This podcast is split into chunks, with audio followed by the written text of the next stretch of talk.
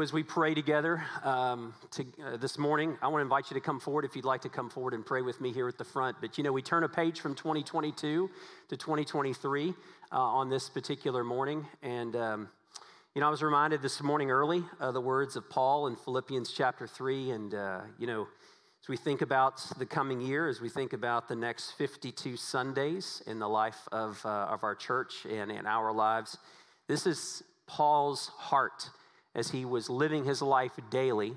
Um, and this is what he says. It comes from Philippians 3, verse 12. Not that I am already obtained this. He's talking about the resurrection from the dead. And he's saying, listen, this is what I'm going to receive. I'm going to receive eternal life. But he says, not that I've already attained this or am already perfect, but I press on to make it my own because Christ Jesus has made me his own. Brothers, I do not consider that I have made it my own. But one thing I do, forgetting what lies behind and straining forward to what lies ahead, I press on toward the goal for the prize of the upward call of God in Christ Jesus. Let those of us who are mature think this way, and if anything you think otherwise, God will reveal that also to you. To let us hold true to what we have attained. Paul was always forward thinking. He understood what the Lord was doing in his life and what the Lord had done in his past, but he was forward thinking. In church, we need to be forward thinking. You need to be forward thinking. I need to be forward thinking in my own personal life. There may be things you want to change in your life. You know, the key to changing things in your life is not found in you. Right now, we're hearing a lot of self help. You always do at the end of a year. You know, you got to do this and do this. If you just try this diet or do this or do that, you can do this, right? And at the end of the day, we hear a lot of self help in our, in our country, our culture. The fact of the matter is, it is Jesus Christ who changes us in every way. And so, if you want to change any area of your life, if we want to change any area of ourselves, then we press into Jesus Christ and we surrender to his power, the power that he has over us. So let's just remember that and let's press on, let's press forward uh, to what Jesus Christ wants to do, what the Lord wants to do in our lives and in our church, and our homes this coming year. And so let's pray to that end, and then we'll look at God's word in a few moments, okay?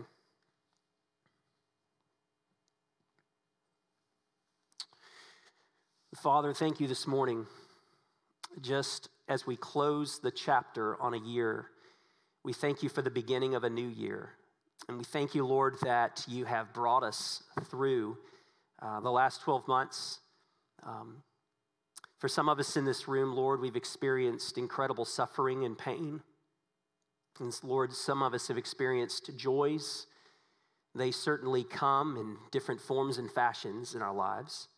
And God, as we come to you, we know and understand that you know us better than we know ourselves, and you know what we've been through in the last 12 months.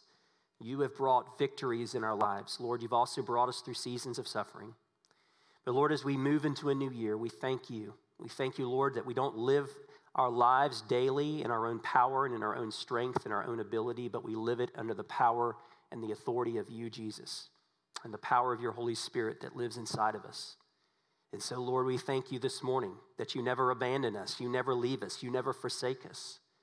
And God, we're here today, Lord, just to acknowledge that, to declare that, to tell you that we believe that.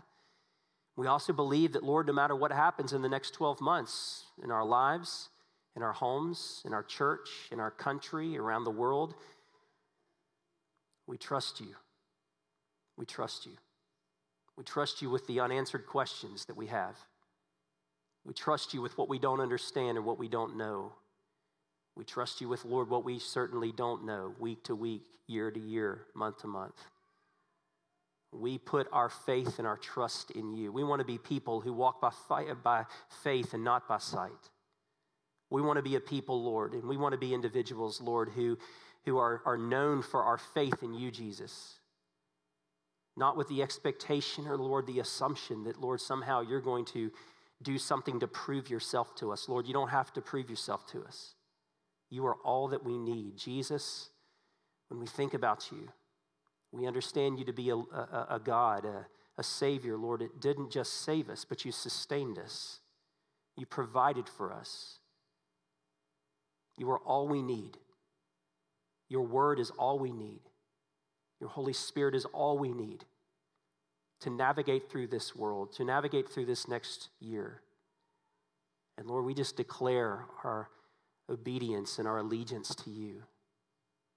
And we trust you. Lord, we thank you this morning for your presence that is here with us. We thank you that we're not alone. We thank you that, Lord, we can come to the God of the universe, the one who created the heavens and the earth, the one who, Lord, holds together all of creation right now. We can come to you, Lord, in a way and understand that, Lord, you are near to us. You're not far off. You're not distracted with the billions of things going on around this world and all of creation. And yet you would visit us. You would be here with us. You would, Lord, listen to us and you would act upon the prayers of your people. God, would you find us a people who are ever so striving forward and pressing forward as the Apostle Paul showed us, Lord. Lord, we know that we have received this resurrection from the dead. We know and understand that we have eternal life, and we know we have an abundant life here on earth. But Lord, help us to live in light of that. Help us to, Lord, strive to, to complete the work that you want in every one of our lives. And as a church, God, help us to be faithful. Help us to be courageous. Help us to, Lord, be found um, diligent to follow you day after day in our life. Keep our eyes on you, Jesus.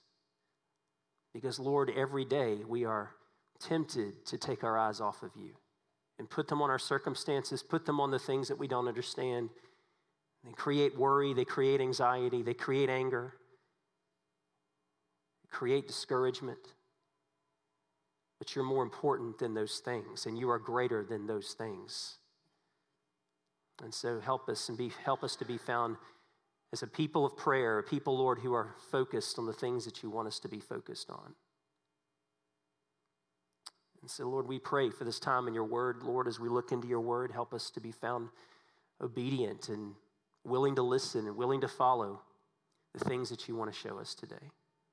And give this time to you, and we pray in Jesus' name. Amen. All right. Well, as you see right there above my head, we're going to be in Matthew 22. So I want to encourage you to turn to Matthew 22 a couple quick things today as we're getting started. Um, one, or three things actually. One, we're going to be moving back into the book of Joshua next Sunday morning. So, um, if you want to begin reading ahead, you can read the book of Joshua and the first few chapters there. We're going to kind of recap where we've been and where we're going as well. But next Sunday, we'll get back into our series as we're walking verse by verse through the book of Joshua. Uh, this morning in the lobby, don't forget to pick up one of the chronological Bible reading plans. It begins today, January 1. And so, right in there on the uh, front page, Today, we're reading a few chapters in Genesis, a few chapters in John, one or two of the Psalms. Okay, so take some time if you haven't done so already. Get alone with the Lord, get alone with your Bible, and read those uh, those chapters. and we're reading chronologically through the year. And so here's a cool little tool for you. Um, each and every day is laid out for you. The first six months are here, and we'll have the ne- the last uh, half of the year later in the year as we uh, get, uh, get started with that. Don't forget that this is Ethan and Caitlin's last Sunday with us, and we're going to have a reception for them across the street at the end of our service today. So don't run off, uh, but uh, stick around for a few minutes after the service and let's uh, enjoy some fellowship and make sure you say goodbye to them as they are transitioning to Southwestern Seminary. We'll talk about more of that at the end of our service today, but I just want to remind you of that on the front end so you can be planning and preparing to stick around for a few moments, okay? Um, look in your Bibles this morning at Matthew chapter 22. We're going to talk this morning about a framework for life. Okay, as we start the new year, as we get the new year beginning, we start the new year together, we're going to look at how, what does God want for us and how to be successful in this coming year in 2023. As many of you did, uh, you traveled like we did. We traveled a little bit on the holidays. We did all of our traveling prior to Christmas, and we spent about a week with our families out in Virginia. So we were very busy. We were going day, door, uh, day to day. We were going uh, to different family members' homes and visiting with family members. One of the things that, uh, that I always enjoy when I go back to my in law's house uh, is that uh, I, they, they have a, a very unique home. Uh, it's a home that was built over 260 years ago. That's pretty hard to believe. It is actually Abraham Lincoln's grandmother's home. It's a historical landmark in Virginia. And what's amazing about it is that it was found in ruins on an old farm many, many years ago. And Christina's parents found it, did a little research on it, and realized that this was, uh, was, was pretty special place. So they took it, they bought it, and they took it and they disassembled the foundation, which were all limestone rock, and they numbered all of the limestone rocks and they moved it to the top of a mountain where they lived. They bought a little piece of property and built, reassembled it at the very top of this mountain. And then they took the timbers, the logs that are all axe hewn, they were cut with axes over 200 years ago, and they reassembled the home, and it sits on top of this mountain. And what's amazing about it is, um, there, there was a time when I was visiting with uh, Christina's parents, and they showed me this book, and it showed how they had disassembled it, what it looked like when they found it. They actually found a picture from years ago of what it used to look like, and they, so they tried to assemble it the way it used to look, look like. But this book kind of chronicled day after day or what their stages were in breaking it down and rebuilding it. Now, how does a home stay intact for over 200 years, over 250 years? It has a good foundation, it has a good framework for how it was built. And even today, it's built very solidly and sound. And listen, when it comes to life, when I think about my life, when I, we think about our lives, listen, there is a successful life, okay, that, uh, and a successful life is built that way or is, is looks like that. Uh, when you're younger, okay, you're looking for how can you be successful in your life. When you're older, whatever age that is, y'all determine what are, whatever age older is, but when you get older in your life, you're looking at how to be faithful to the end of your life. You're looking at the last few years of your life and you just want to be faithful. How do we be successful at the very end of our lives, right? Well, pleasing the Lord, listen, requires the current framework that the Lord that, that leads to success. I'm in my middle years. I'm no longer younger and I'm not really considered older. So I have this perspective of looking back on my younger years of life, and I look at the next season of my life or the second half of my life if the Lord leads me on this earth for over another 40 plus years, okay? I'm not younger and I'm not really older if you want to consider that. I'm kind of in the middle. And what I'm here to say this morning is that success is found in the words of Jesus right here in Matthew 22. And I just want to unpack them for us this morning on this first Sunday of the year. Look with me at what it says in beginning in verse 34 of chapter 22. It says, But when the Pharisees heard that he had silenced the Sadducees, they gathered together, and one of them, a lawyer, asked Jesus a question to test him Teacher, which is the greatest commandment in the law? And he said to him, quote, You shall love the Lord your God with all your heart, and with all your soul, and with all your mind this is the great and first commandment, and a second is like it you shall love your neighbor as yourself. On these two commands depend all of the law and the prophets. Now, listen, Jesus here is teaching in the temple. And as he's teaching in the temple, there are people, one one after another come up to him and they're trying to get at him. They're trying to trip him up. They're trying to get him to contradict himself. They're trying to get him to a place where they are attempting to break him down. They're trying to get to a place where they can have that aha moment in the life of Jesus.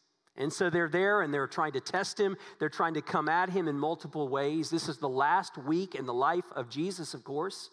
And they're trying to discredit him. In fact, if you go back at verse 15, same chapter, chapter 22, but look back at verse 15. Notice what it says. Then the Pharisees went and they plotted how to entangle him in his words. And they're trying to entangle him in his words. And look, look back down at uh, verse 20, and this is, or 23 rather. And this is what happens after the Pharisees get done with him. Here, here come the Sadducees, the two kind of political parties, if you will, of the Jewish leadership, spiritual leadership. And it says, the same day Sadducees came to him and said, who, who say that there is no resurrection, and they ask him a question, say, Teacher, Moses said, if a man is, dies having no children, they begin to test him with this. And his brother must marry the widow and raise up offspring for his brother. Now, there were seven brothers among, among us. The first married and died, having no offspring, and left his wife to his brother. So too the second and third, down to the seventh. And after them, the woman died in the resurrection, therefore, of the seven whose wife shall be shall she be for they all had her as their wife jesus looks at them and says you are wrong And he goes on to tell them why they are wrong. Now, here's what's happened. The Pharisees get wind of this. The Pharisees hear that Jesus stopped and kind of shut up the mouths of the Sadducees. And they want to come at him again. So they get together prior to verse 34.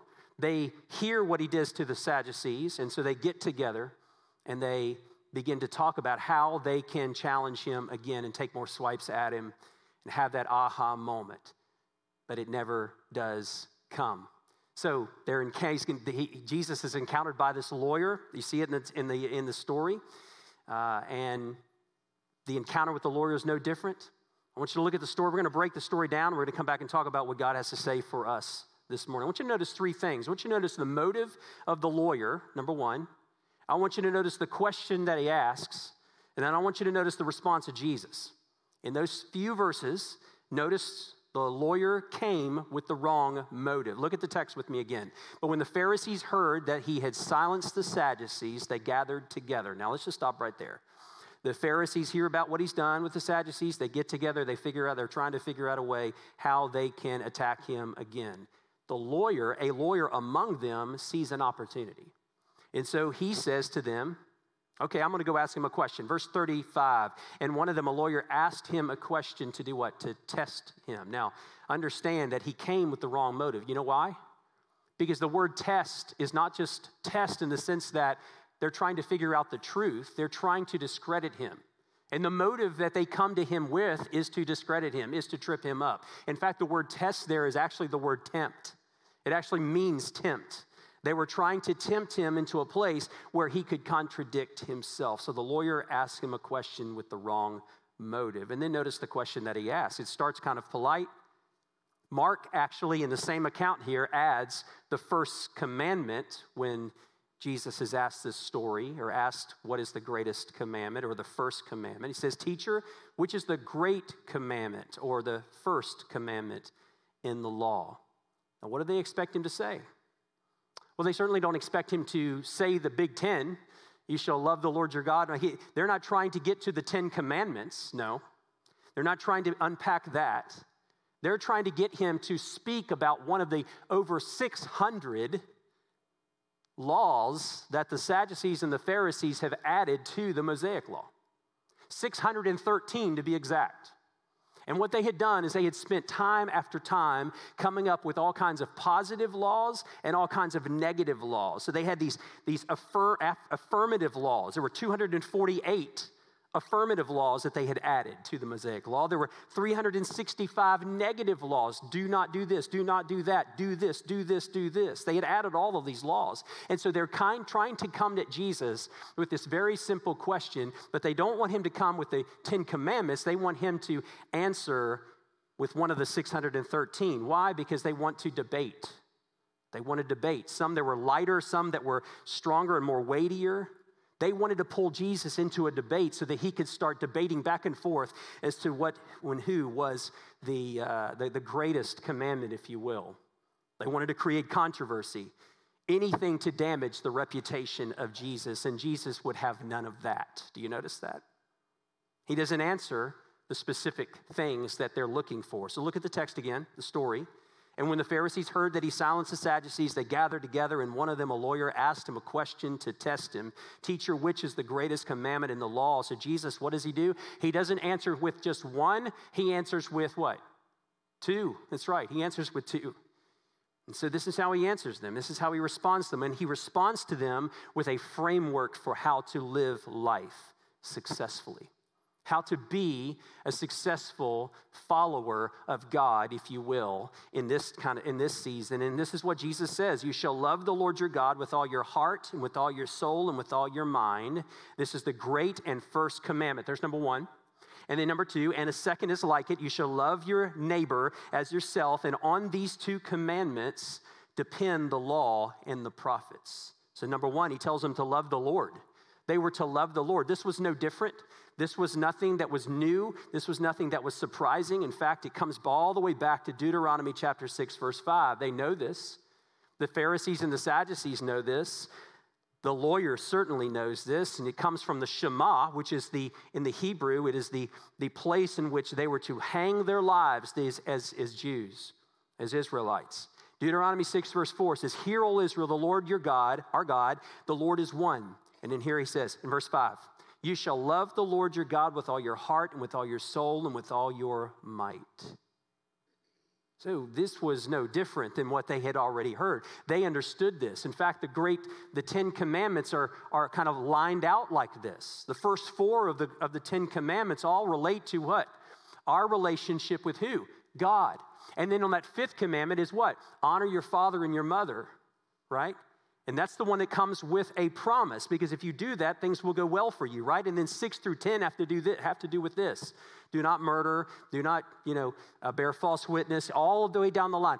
Six through 10 have to do with loving our neighbor. Love the Lord your God with all your heart, your soul, and your mind. One through four, five through 10, loving your neighbor as yourself. But what Jesus does is he simplifies it for them and he tells them how to please God.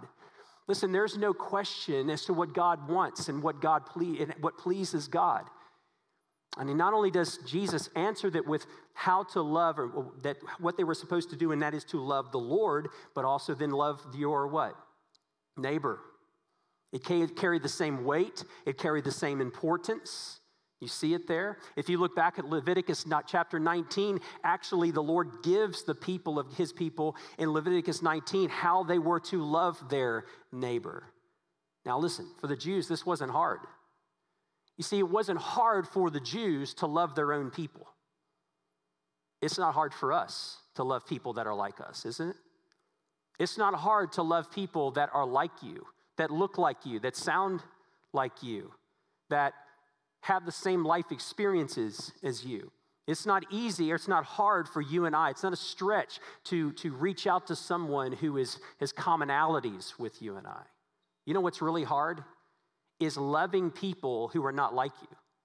It's, it's sacrificing my time and my resources or my, uh, my effort to go and to love people that are not like me, that don't look like me, that don't sound like me, that maybe don't make the same amount of money as me or have the same life experience as me.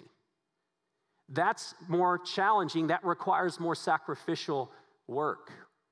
And see, the Jews were, this was not a stretch for them to love their neighbor, uh, you know, those who looked like them, but Jesus is talking about more.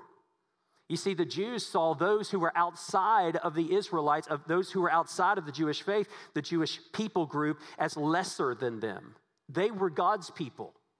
But the people outside of their own people were not God's people. They were Gentiles. They were second class citizens. And the Jews in this day and age, they looked down upon people like that, like the Samaritans in Jesus' day, remember?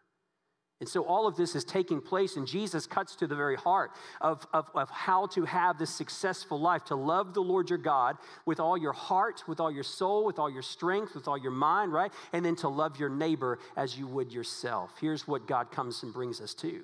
Because this is what Jesus is telling these, this lawyer, and this is what the Lord says to us. You see, God wants wholehearted love. At the end of the day, guess is what God wants. When it comes to 2023 in your life and in my life every day, this is what God wants to do. If you want to please the Lord in 2023 and you want to have this expectation to have a full and complete devotion to the Lord and then to others. Love the Lord your God with all your heart, soul, and mind and strength, and then love others as yourself. That has to be the motive of your life.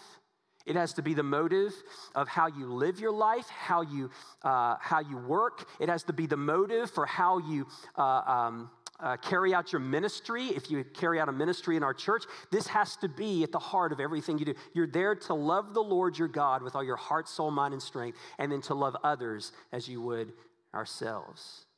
So, how do we live that out in our everyday life? That's a big question. That's an important question. Now, here's the thing so many people get this wrong. We hear it in pop culture, we hear it in country music songs, you hear it across the world. We get this wrong in so many ways. I was listening to a very popular Christian music artist. You would all know who she was and who she is, who just recently embraced a lifestyle that is ulterior or alternative to what we believe and what the Bible teaches about marriage one man, one woman in a covenant relationship for life.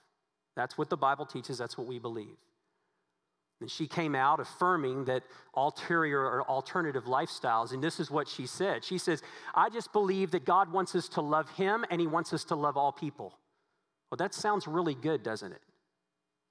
Like that sounds really good. We're supposed to love God and love people. Everybody says love God, love people, and is summarizing this, but what does that mean? I'll tell you what it means, what it doesn't mean. You see, we need to understand that when we understand this and what Jesus is saying to us when it comes to wanting our wholehearted love, is the priority first and foremost has to be the Lord, then your neighbor. The priority has to be are we loving the Lord with our lives, with our hearts? Is it translating into something practical, into something transformative in our lives? Then we love our neighbor, right? We're called to love our neighbor. We're called to love other people, but it begins in our relationship with Jesus. So, how do we know what pleases God? We open the Bible. This is why a daily Bible reading plan or whatever system you come up with and getting yourself into the Bible and why it's so important is that how do you know what pleases God? How do you know what the Lord wants? You open His Word and you begin to read it. And here's what you come with when it comes to the question you ask the Lord Lord, what is it that you love? What is it that you love? What is it that you want, not just from my life, but for the world? What is it that, that, is, that, is, that is pleasing to you? And then what is it that you hate? What is it that you are against? Now, if I just come with those simple questions and I just lay before the Lord, I sit before the Lord with my Bible open, and I begin to ask those questions, guess what the Holy Spirit will begin to do in your life? He'll begin to show you. He'll begin to show you what He wants in your life, what He wants to do in your life, what He wants to take out of your life. He will begin to tell you what He loves and what He hates, what He wants to remove from you. This is what God wants for all of us. What you will find is this when you begin to open the Bible and you begin to see what He loves and what He hates, you will understand that love does not originate with you. You see, the Lord comes to you and He comes to me, and Jesus comes to us, comes to this lawyer here in the, in the story, and He says, Listen, love the Lord your God with all your heart, soul, mind, and strength. Love your neighbors yourself. And here's the kicker the kicker is this you can't love people on your own. You don't know how to, I don't know how to. Because love does not originate in the human mind and in the human heart. We are loved first, and then we know how to love, secondly. We, we think we know how to love. We think we know because it's based on our feelings and our emotions and our affections. But at the end of the day, we understand that there is a God, first and foremost, who loves us first and foremost. Then we begin to understand how to love the Lord our God with all of our heart, soul, mind, and strength. I mean, just think about back to Deuteronomy chapter 6, verse 5. This is what the Lord says. I want you to listen to it again. He says, You shall love the Lord your God with all your heart, your mind, your heart, and with all your soul and with all your might. But before that, understand that this is a people that did not love the Lord before. God, so what? Loved the world that he sent. Understand that God, that love originates with God to us, and therefore we in, in turn begin to love the Lord with all of our heart, mind, our, our heart, our soul, our mind, and our strength, right? So I open my Bible and I begin to understand how, God, have you loved me? How have you loved the world? How have you loved other people? And that's how I begin to understand how I am to love the way God wants me to love. So I look in my Bible and I see how God has loved me. He has been faithful to me, He has been merciful to me, right? His, by his nature, he is a God of love. He is a God of mercy. He has shown me tangible ways that he has loved me, how he has been merciful to me, how he has been faithful to me. And I begin to see these things and I understand these things. And then it's reciprocal. Then I begin to, because Jesus Christ changes my life, I begin to then turn that love back towards Him. That I want to love Him, that I want to follow Him, that I want to live my life in the way that He has loved me. I, in, in reciprocal fashion, begin to love Him. You see, here's the fact the fact of the matter is this that a love for Christ translates into righteous living. Listen. When we begin to, when Jesus Christ comes into our life and he transforms our life, when I turn away from my sin and I begin to follow him with my life, and I begin to follow him fully and wholeheartedly with my heart, then he then pours this love in my heart towards him. And, and it's not this, this, this kind of emotional just affectionate love for jesus. That translates into wanting to follow him with my mind with my words with my attitude with my actions he comes into my life and he rearranges my life he comes and changes my life internally and so, a love for Christ is always going to translate into righteous living. It's going to translate into righteous thinking. It's going to translate into righteous speaking. How do I love the Lord my God with all my heart, my mind, and my, my, my strength? Uh, how, how do I love him in those ways? It's through my righteous living. I begin to rearrange my life around what he loves and what he hates. I run from what he hates, I begin to run towards what he loves. And listen, church, we see this in the model of Christ himself. I mean, Jesus himself says this in 2 Corinthians chapter 5, 14 and 15. Listen to this. For the love of Christ controls us. Listen, as a follower of Jesus Christ, this is what you need to remember. For the love of Christ controls us because we have concluded this that one has died for all, therefore all have died, and he died for all, that those who live might no longer live for themselves, but for him who for their sake died and was raised. Let me read that again, that's wordy. He says, For the love of Christ controls us because we have concluded this. Now, here it is that one, Jesus, has died for all, therefore all have died. We have died and he died for all that those who live, that's us now, might no longer live for themselves. We don't live for ourselves anymore, but for him, Jesus, who for their sake, that's us, he died and was raised. His work on the cross, His work in the grave and from the grave has given you and I reason and ability and, and, and, enables us to love the Lord with all of our hearts, our soul, our mind, and our strength. He enables us to do this work. This is the work that Jesus Christ does. And it's not directed towards our neighbor first, it's directed towards the Lord first. I don't direct my love to my neighbor first. It begins in my love for the Lord. Here's the thing when you love the Lord your God in this way, when you love Jesus Christ this way, guess what He's going to do? He's going to change how you see people around Him, you. He gives you a completely different perspective. You know how he does this? He does this because his love that is poured into our hearts, we begin to gain the perspective that Jesus Christ has and how God sees the world. My flesh is going to make me anxious and angry and frustrated and judgmental and all of these things because that's my flesh. But the Spirit of God, when I'm controlled by the Spirit, I'm living by the Spirit, I'm not going to gratify the sins of the flesh and I'm not going to have this kind of perspective, this worldly perspective of everybody. I now have the perspective of God who is faithful, He's merciful, He's kind, He's also truthful. He speaks truth in love, doesn't He? He loves in this way. And this is loving the Lord our God with all of our heart, our soul, our mind, and our strength. And that love is not directed towards my neighbor first, it's directed towards the Lord Jesus Christ in my life. And when I do that, then, then that's going to then translate in my love for others. Because my love for the Lord leads to a love for my neighbor. My attitude and my heart changes. People who struggle with racism, people who struggle with all kinds of things and isms in their own heart, right? All of that goes away when your perspective changes and you see the world and you see through the lens of God's word. You see through the lens of the Lord Himself. And you realize that all have been created in His image and all need Jesus Christ. The Lord is merciful, but He's kind, he's, kind, he's patient, but He's also truthful, and He speaks truth in love. He speaks into the lives of people. So listen, the priority is the Lord first and then our neighbor. It's God focused. And listen, you cannot please the Lord and honor the rest of his word unless you get those two accurate in your life. You don't have the neighbor above the Lord. You don't you have the Lord first and foremost and then our neighbor. Here's the problem with the Pharisees. The problem with the religious leaders, the Pharisees, Sadducees, you name it, where they were law doers but there was no love in it. They were just rule followers. They were just, let's get all the laws out. Let's go through all the stuff. Let's go through what God tells us to do and what not to do, and let's add some things to it. And, and, and just, there was no love in it. It's just law, it's just books. And so they're walking around and they're, they're, they're, they're, they're criticizing and they're condemning people that are doing this or that. Some of them are doing them, the same things themselves, but they're so blind with their own arrogance and pride they couldn't see it. They were just law doers, but they were not lovers of God.